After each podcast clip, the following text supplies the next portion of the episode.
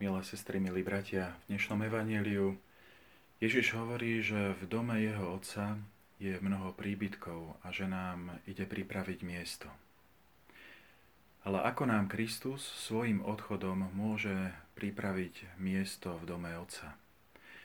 Alebo ak tú otázku preformulujeme, ako svojim fyzickým odchodom nás Kristus môže pripraviť na prebývanie s Otcom. Čo je tou najlepšou prípravou ktorú môže urobiť pre nás. Otcovia cirkvi ponúkajú viacero odpovedí, aby som dnes chcel spomenúť iba jednu. A to je tá, že svojim odchodom Kristus vytvoril priestor pre vieru. Keď učeníci videli osláveného Krista, tak už vieru nepotrebovali.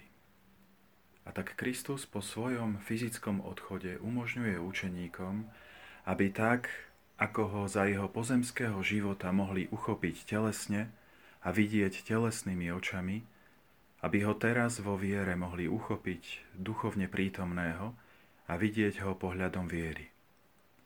A tak už aj učeníci majú účasť na tom, čo zažívame my dnes, to obdobie bláženosti, šťastia, ktoré sa opiera o vieru, z Kristových vlastných slov, ktoré adresuje Tomášovi, po svojom vlastnom skriesení, že je dobré ho vidieť, ale že blahoslavení sú tí, šťastní sú tí, čo nevidia a uveria.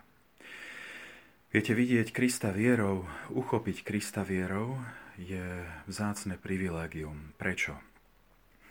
Už preto, že je to jeden z dvoch spôsobov, ako Boh prebýva v tých, ktorí mu patria.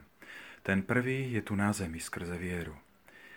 A ten druhý spôsob, ako Boh prebýva v ľuďoch, je skrze plnosť šťastia. Ale to až tam, kde nebude treba viera, teda po našej smrti a po našom skriesení.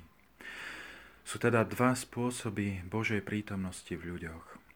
Jednak je to v cirkvi putujúcej, v nás skrze vieru, a v cirkvi oslávenej užívaním šťastia, ktorým je vlastne On sám.